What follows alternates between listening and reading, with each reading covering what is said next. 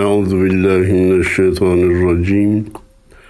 Bismillahirrahmanirrahim. Elhamdülillahi Rabbil alemin.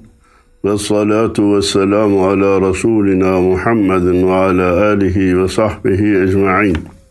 Erkam Radyomuzun çok kıymetli dinleyenleri, kalbin sesinin kulağıyla değerlendirilmesine katkıda bulunan kardeşlerim, kalbin sesine kulak veren değerli dinleyenlerimiz.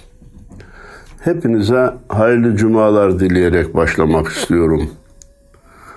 Programımın başında her zaman olduğu gibi henüz bir araya gelemediğimiz program arkadaşım Mehmet Hadi Duran'a selamlarımı, sevgilerimi de ileterek başlamak istiyorum.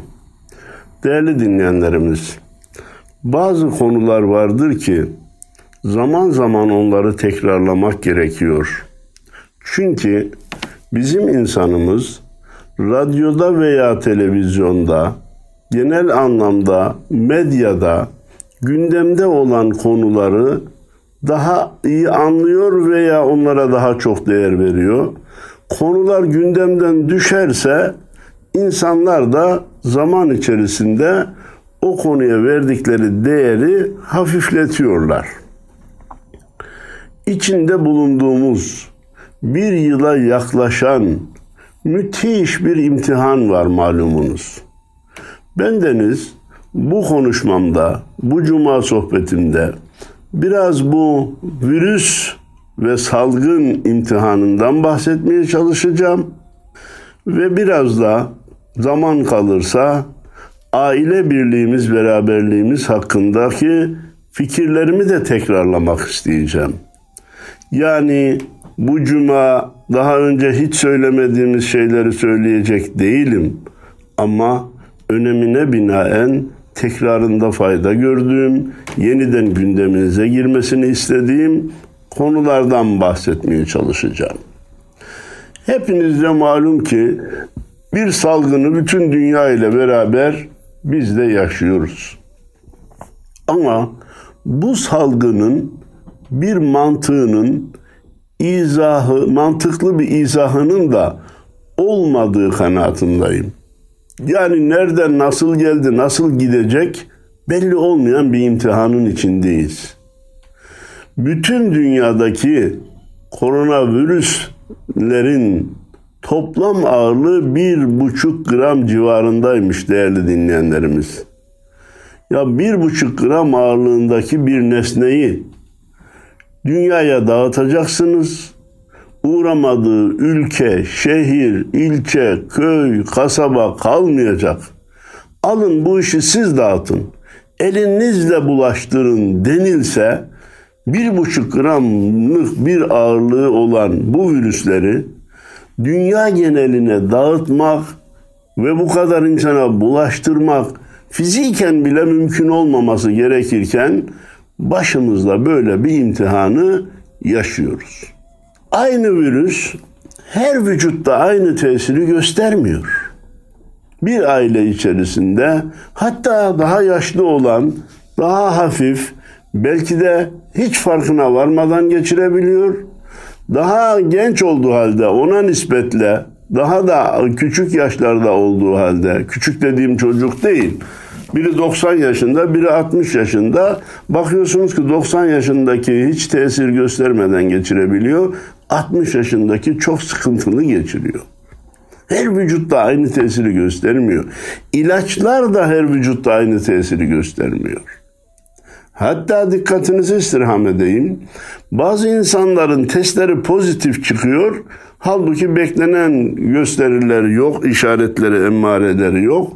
Bazı insanların testleri negatif çıkıyor. Halbuki adam hasta ve ciddi sıkıntılar çekiyor. Testinin de bir mantığı yok. Tam bu tartışmaları uzun süre yaşadıktan sonra ufukta bir aşı ışığı göründü. Haydi ikinci bir tartışma. Olalım mı, olmayalım mı? Faydası nedir, zararı nedir? Efendim ben bu tartışmayı da gereksiz buluyorum. Bizim medyamızın tartışma diye tabiri caizse modern bir hastalığı var. İnsanlar bir şey çok tartışılınca çok da iyi olacak zannediyor. Parantez içi benim çok dikkatimi çeken bir tartışmayı buna örnek olarak vermek istiyorum. Allah rahmet eylesin.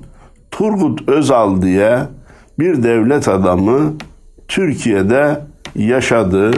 Bana göre çok değişik hizmetler de verip ahirete irtihal etti. Vefatından en az 2-3 yıl sonra rahmetlik Özal'a suikast tertibi yeniden gündeme geldi. Soru neydi biliyor musunuz? O suikasta kurşun atan kişi, suikastı yapan kişinin tabancasından çıkan kurşun doğrudan e, Turgut Özal'ın rahmetlinin parmağına doğrudan mı isabet etti? Yoksa mikrofonun sapına değdikten sonra mı isabet etti? Kardeşim olay geçmiş. Bahsi geçen kişi vefat etmiş, ahirete gitmiş. Doğrudan isabet etse ne olur? Mikrofonun direğine, sapına değdikten sonra isabet etse ne olur? Ama gelin tartışalım. Saatlerce bu tartışıldı. Ben şaştım kaldım. Şimdi de aşıyı tartışıyor. Niye? Tartışmaya alışmış, tartışmadan bir şey çıkacağını zannediyor. Sevgili kardeşim, şu anda yapılacak başka bir tedbir var mı? O mevcut tedbirleri anladık, ezberledik. Maalesef bir kısmımız ona harfiyen riayet ederken bir kısmımız da hem de günahları işleme pahasına, kumar oynama pahasına, eğlence tertip etme pahasına, gülme, eğlenme, şarkı, türkü pahasına o tedbirleri de ayaklar altına aldılar. Cezalar yazılınca da itiraz etmeye kalktılar. Yani zaman zaman söylediğim dünya çıldırdı. 21. asır insanı ne yapacağını şaşırır hale geldi. Şimdi de bu aşıyı tartışıyor. Belki beni dinleyen değerli dinleyenlerimiz arasında da aşıya karşı olan veya ben aşı olmayacağım diyenler de var olabilir. Ben sadece bir cümleyle ben aşı olacağım diyerek bu konuyu geçmek istiyorum. Konuda ikinci bir soru var. Bu başımıza gelen imtihan mı, ceza mı? Allah'ın bize gönderdiği bir ceza mıdır? Bizi terfi ettirecek bir imtihan mıdır? Cevap çok kısa ve iki cümleden ibaret. Bu bu olay, bu salgın bizi Allah'a yaklaştırıyorsa imtihan, uzaklaştırıyorsa cezadır. Maalesef bir kısım kardeşlerimiz normal hayatın eve ekmek götürmenin dışarıya çıkıp rahatça dolaşabilmenin hasretini yaşarken onun için bu imtihan bitsin diye dua ederken bir kısmı da günahlarının hasretini yaşıyor. Şu iş, şu iş geçse de günahları bir daha işler hale gelebilseydik. İşte bazısını Allah'a yaklaştırıyor, bazısını Allah'tan uzaklaştırıyor. Allah'tan uzaklaştırırsa, uzaklaşmamıza sebep olursa bundan büyük ceza mı olur? Bu virüsün biraz ben çok abartıldığı kanaatindeyim da. Çünkü dünyada her sene sigara içmekten dolayı vefat eden milyonlarca insan var. Az değil, 1 2 3 5 milyon değil. HIV virüsü denilen eşcinselliğin meydana getirdiği hastalıktan ölen 20 milyon kişi var. Bunlar gündeme gelmiyor. Bunlar gündemde tutulmuyor. Bunlar için bir çare aranmıyor. Ya bu insanlar aklen izahı mümkün olmayan şu sigara yüzünden niçin bu kadar ölüme sürüklenebiliyor? Buna bir tedbir alamaz mıyız? Hani alınan tedbirler e, aklınıza gelebilir. Sigaranın paketinin üstüne sigara adamı öldürür de yazdık ama yeterli olmadı. Bu koronavirüsü kadar gündemde tuttuk mu? Aman ha, dikkat edin ha, sakın ha, bir tane bile yapsanız size zarar verir diye günlerce ekranlarda konuştuk mu? Yok. Vefat edenler bir tarafa, o kaoh dediğimiz hastalığa müptela olanlar, akciğer ıı, kanserine müptela olanlar, nefes alıp vermekte güçlük çekenlerin haddü hesabı yok. Ne garip tecelli ki bu tamamen ön plana çıktı. Diğer zararlıları da unutturdu. Hani yakın geçmişte bir de sahte içkiden ölenlerin sayıları verilmeye başlanmıştı. Peki sahtesi hemen öldürüyor da doğru olanı, hilesiz olanı öldürmüyor mu kardeşim? Alkolün tamamı tehlikelidir.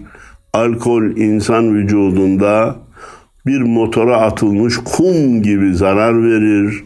Gelin bunun tamamından uzaklaşın diye gündeme getirilmiyor. Sahteler yakalandı. Sakın sahte rakıyı, sahte içkiyi almayın diye şaşkın, nereye varacağı belli olmayan bir tartışmayı sürdürüp gidiyoruz. Bir kuş gribi olmuştu hatırlarsanız yakın geçmişte. Ne kadar tavuk varsa telef etmiştik, itlaf etmiştik.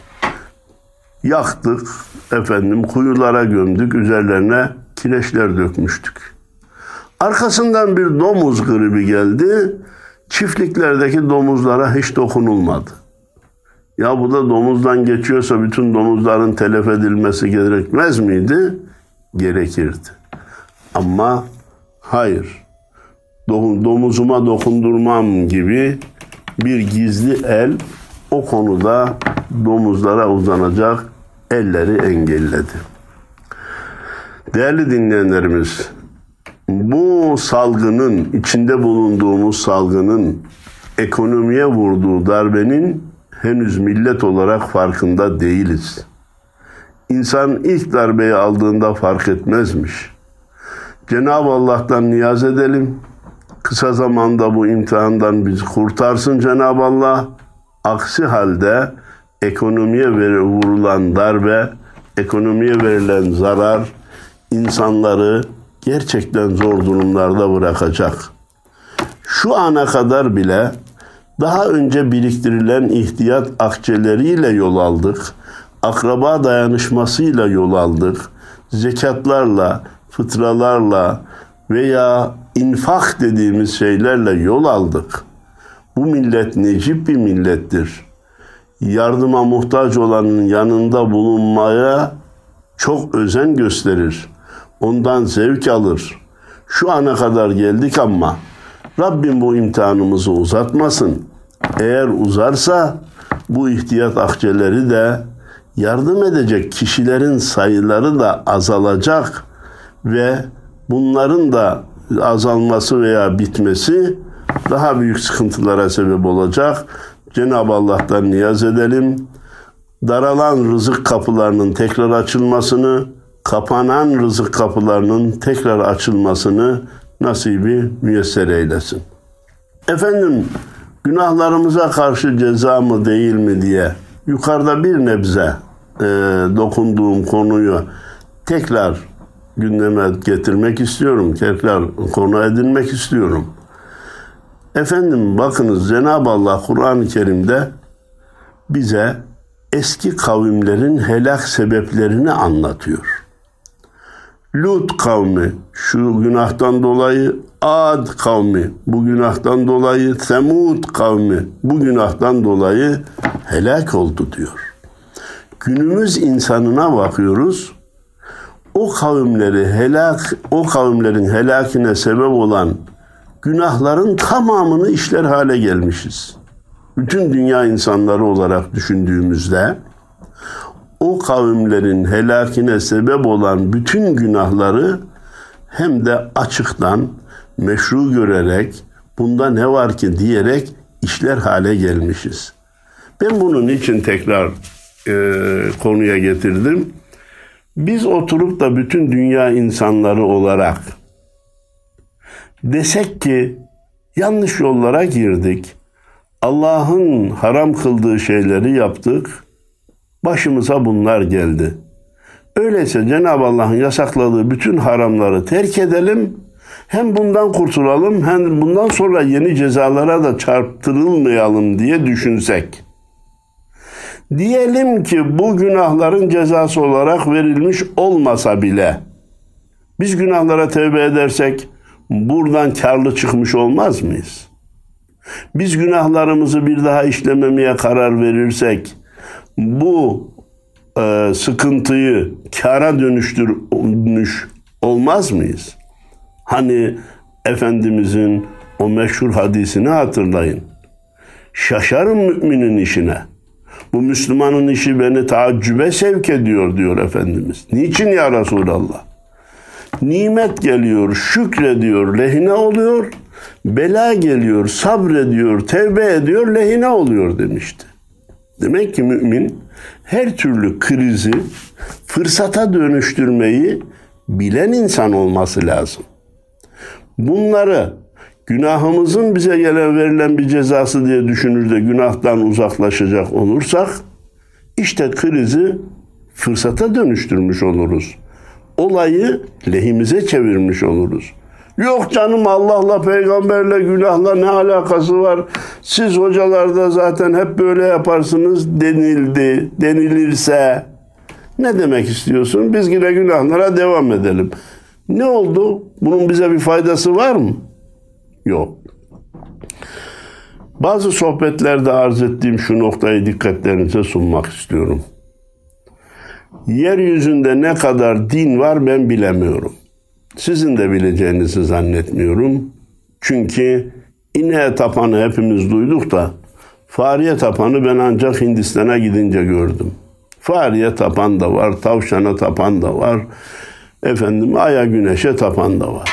Tamam dinlerin sayısı belli değil ama o dinlere mensup insanlar her neye her neye ki Allah dese bile ilah diye tapınsa bile onlar ilah değildir. Bütün dünyayı ve kainatı yaratan bir tek Allah vardır. İkinci yaratıcı yoktur. Biz buna böyle iki kere iki dört kesinliğinde inanır. Bu itikattan da dönmemize asla ve kat'a ihtimal yoktur. Gerçek budur. Teşbih hata olmasın bu neye benzer? Beş kere beşin bir tek doğru neticesi vardır. O da 25'tir. 26 diyen de yanlış söyler, 56 diyen de yanlış söyler, 15 diyen de yanlış söyler, 258 diyen de yanlış söyler. Şimdi ne yapalım? Dünyada 5 kere 5'in kaç ettiğine dair yüzlerce rakam ortaya konsa biz 25 iddiamızdan vaz mı geçeceğiz? Hayır. Tek doğru 25 cevabı değil mi? Evet. Öyleyse Dünyadaki din mensupları kaç tane Allah'a inanıyor, yaratıcıya inanıyorsa inansın. Dünyada ve bütün kainatta bir tek Allah var, ikincisi yok. Lev kâne fîhime âlihetun illallahu lefesedeta. Yerde gökte ikinci bir Allah olsaydı yer gök fesada giderdi buyurmuş Rabbimiz. Neyi anlatmaya çalışıyorum? 7 milyar dünya insanına şunu iletmek mecburiyetindeyiz. Ey dünya insanları! Dünya küçüldü, büyük bir köy haline geldi. Hepimiz ya küçük bir köyde yaşayan veya büyük bir köyde yaşayan ya da bir gemide yolculuk yapan yolcular gibi olduk. Bundan 50 sene, 100 sene, 200 sene evvel dünyanın herhangi bir yerinde bir günah işlense, oraya da bir ceza verilse, bir virüs, bir mikrop gönderilse, dünyanın diğer yerleriyle zaten irtibatı yoktu. Onu yaymaya, dağıtmaya imkan ve ihtimal yoktu. Lokal kalıyordu, yerel kalıyordu, mevzi kalıyordu, mahalli kalıyordu. Günah da ceza da orada doğup orada batıyordu. Şimdi dünyada iletişim dediğimiz, intikal dediğimiz şey o kadar gelişti ki Ey dünya insanları! Hepimiz bir geminin yolcuları konumundayız. Öyleyse kainatı ve bizi yaratan ve yaşatan Allah'ın emirlerini yerine getirirsiniz veya getirmezsiniz. Namazı kılarsınız veya kılmazsınız. Orucu tutar veya tutmaz, zekatı verir veya vermezsiniz. Yaparsanız bunların da faydalı şeyler olduğunu görürsünüz veya istifade etmiş olursunuz. Ama hepiniz, hepimiz o bir tek Allah'ın haram kıldığı, yasak kıldığı şeylerden kaçınmak mecburiyetindeyiz. Bu yasaklar bazen faiz, adam öldürme, hırsızlık gibi yasaklar olduğu gibi evrensel dediğimiz hukuk kurallarının hepsinin kötü saydığı, pis saydığı zina da, gayrimeşru ilişkiler de, nikahsız beraberlikler de Allah'ın yasakladığı şeylerdendir. Hatta Cenab-ı Allah diğer haramlarını terk ediniz. Hurrimet aleykum size haram kılındı. Yapmayınız. Fectenibuhu onlardan kaçınınız gibi cümlelerle yasaklarken nikahsız beraberlikleri sakın ona yaklaşmayın. O çok kötü bir davranıştır diye yaklaşmayı bile yasaklamış. Bugün dünya insanları maalesef Avrupa ve Amerika nikahsız yaşamayı sıradan bir olay haline getirdi. Akla hayale gelmeyen evlilikleri yasal hale getirip onayladı. E peki hani bütün dünya insanları olarak bir gemide yolculuk yapıyorduk? Siz bu haramları işleyerek gemiyi delerseniz sadece siz mi yapar, batarsınız, hepimiz mi batarız? İşte hepimiz bak virüse müptela olduk. Ben ben yaparım size ne deme şansı kimsenin yok.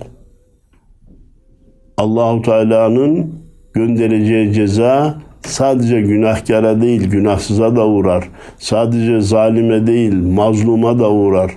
Ayet-i kerime çok net. Vettaku fitneten la tusibennellezine zalemu minkum khassa.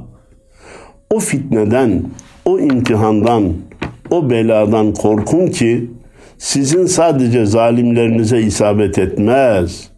Zalim, mazlum hepinize birden gelir diyor.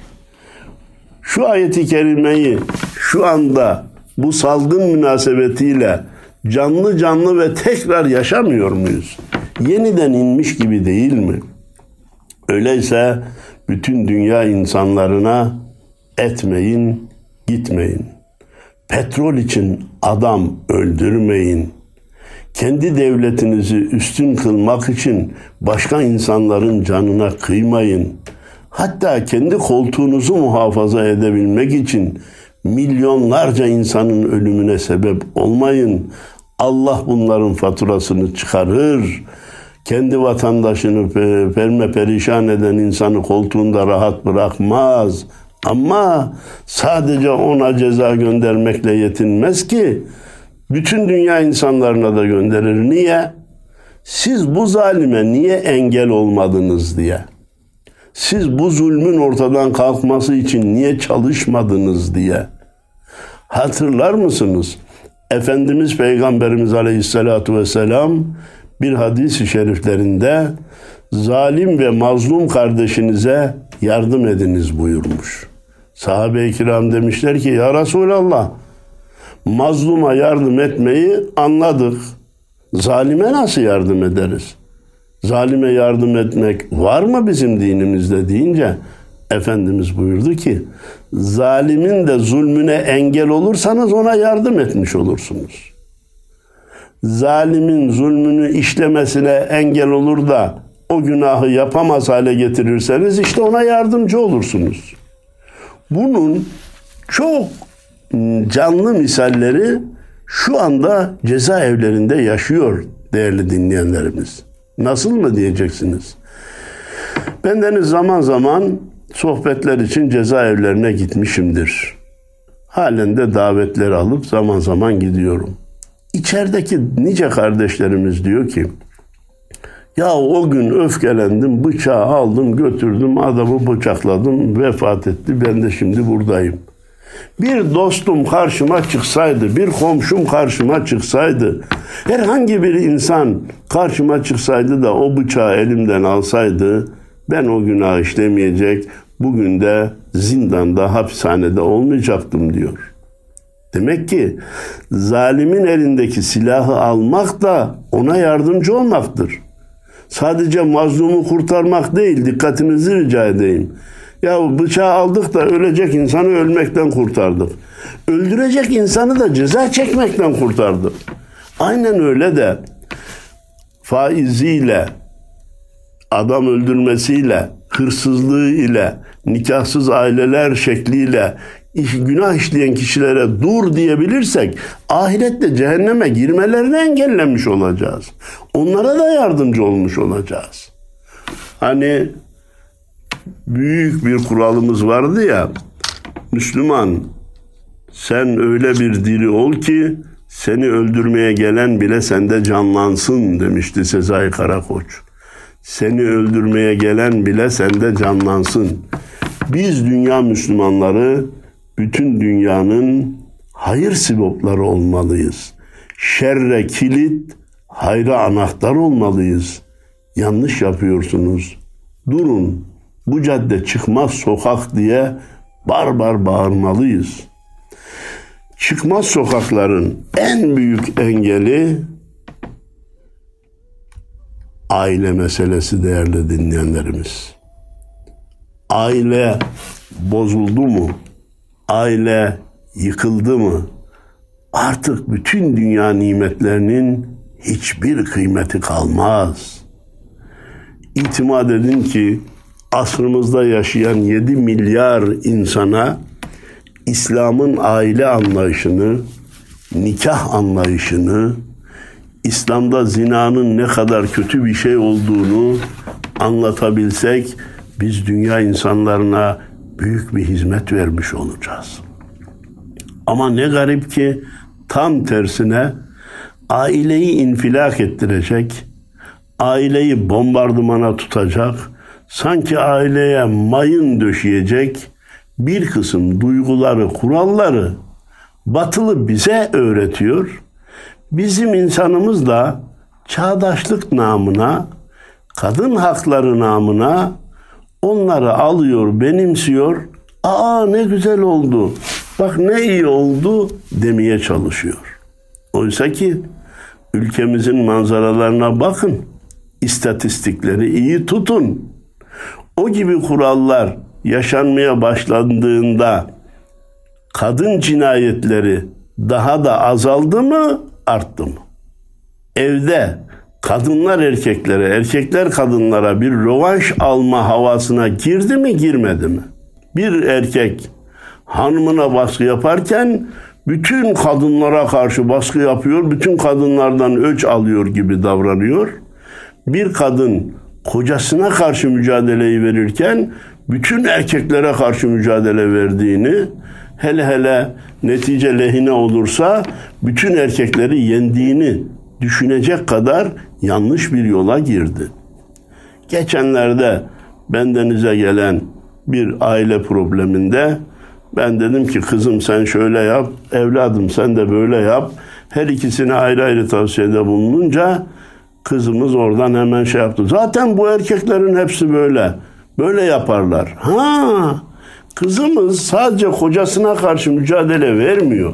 Bütün erkeklere karşı hınçla doldurulmuş ve mücadelesini verirken bütün erkekleri mağlup etme havası içerisinde ve evinde bu işi başarırsa bütün erkekleri yenmiş gibi bir zaferi kendisine layık görüyor ve ben bu zaferi kazandım demeye çalışıyor. Bu son derece yanlış, son derece tehlikeli bir davranıştır. Bu evlerden uzaklaştırma cezaları yeni olaylara sebep oluyor. Ve maalesef bütün dünyada geçerli olan bir hukuk kuralı aileyi alt üst etme konusunda çiğnendi. Neydi o hukuk kuralı? Kim bir iddiada bulunursa iddiasını ispat etmekle mükelleftir. İddiasını ispat etmek mecburiyetindedir. Delil getirmek mecburiyetindedir. Aksi halde o iddia yok sayılır diye bir evrensel hukuk kuralı varken şimdi maalesef deniliyor ki kadın bir şeyi iddia ediyorsa ispat etmek mecburiyetinde değildir. O şeyin doğru olduğuna inanılır. Hatta daha sonra kendisi vazgeçse bile iddiasından vazgeçse bile ha herhalde bir baskı altında kaldı da onun için vazgeçti diye onun vazgeçtiği de kale alınmaz. İddia devam ediyormuş gibi karşı taraf cezalandırılır diye hukuk kurallarını da alt üst eden müthiş bir yanlışlık çağdaşlık namına maalesef ülkemizde icra edilmeye başlandı. Aile diyorum. Aile varsa her şey var. Aile yoksa bütün dünyanın önemi yoktur diyorum. Ve bu gidiş devam ederse eğer tedbir almazsak 10 tane virüs gönderilse bile yine de suçumuzun cezası olarak görmemiz gerekir. Yakın gelecekteki bir tehlikeye dikkatinizi çekmek istiyorum. Bu kurallar böyle devam ederse çocuğunuz, evladınız, kızınız veya oğlunuz alo deyip evde bana baskı uygulanıyor, bana şiddet uygulanıyor dediği anda yaşı kaç olursa olsun aileden alınıp götürülecek, bilinmeyen bir adrese sizin ulaşamayacağınız bir sosyal kuruma teslim edilecek. Nasıl ve hangi şartlarda büyüdüğünün siz de farkına varamayacaksınız, bilemeyeceksiniz. Bu bizim inancımız, örfümüz, adetimiz açısından büyük bir felaket mi değil mi? Elbette büyük felaket. Öyleyse değerli dinleyenler, sözün özü. Başımızdaki bu imtihan konusunda günahlarımızın karşılığı diye düşünüp tevbe edersek karlı çıkacağız. Bir, aşı olacağız. İki, temizlik, maske ve mesafe kurallarına titizlikle riayet edeceğiz. Dışarı çıkma yasaklarına titizlikle riayet edeceğiz. Eğer bu kahveler, lokantalar açılır ise oradaki mesafenin çok önemli olduğunu, bana bir şey olmaz duygusunun bu konuda en büyük tehlikeyi oluşturduğunu bir kere daha dikkatlerinize sunuyor. Cenab-ı Allah'ın aile birliğimizi, yuvamızı muhafaza etmesini, bütün dünya insanlarına da ailenin ne kadar önemli olduğunu anlatma konusunda bize başarı nasip etmesini Cenab-ı Allah'tan niyaz ediyor. Hepinize saygılarımı, sevgilerimi, muhabbetlerimi arz ediyorum. Allah'a emanet olun efendim.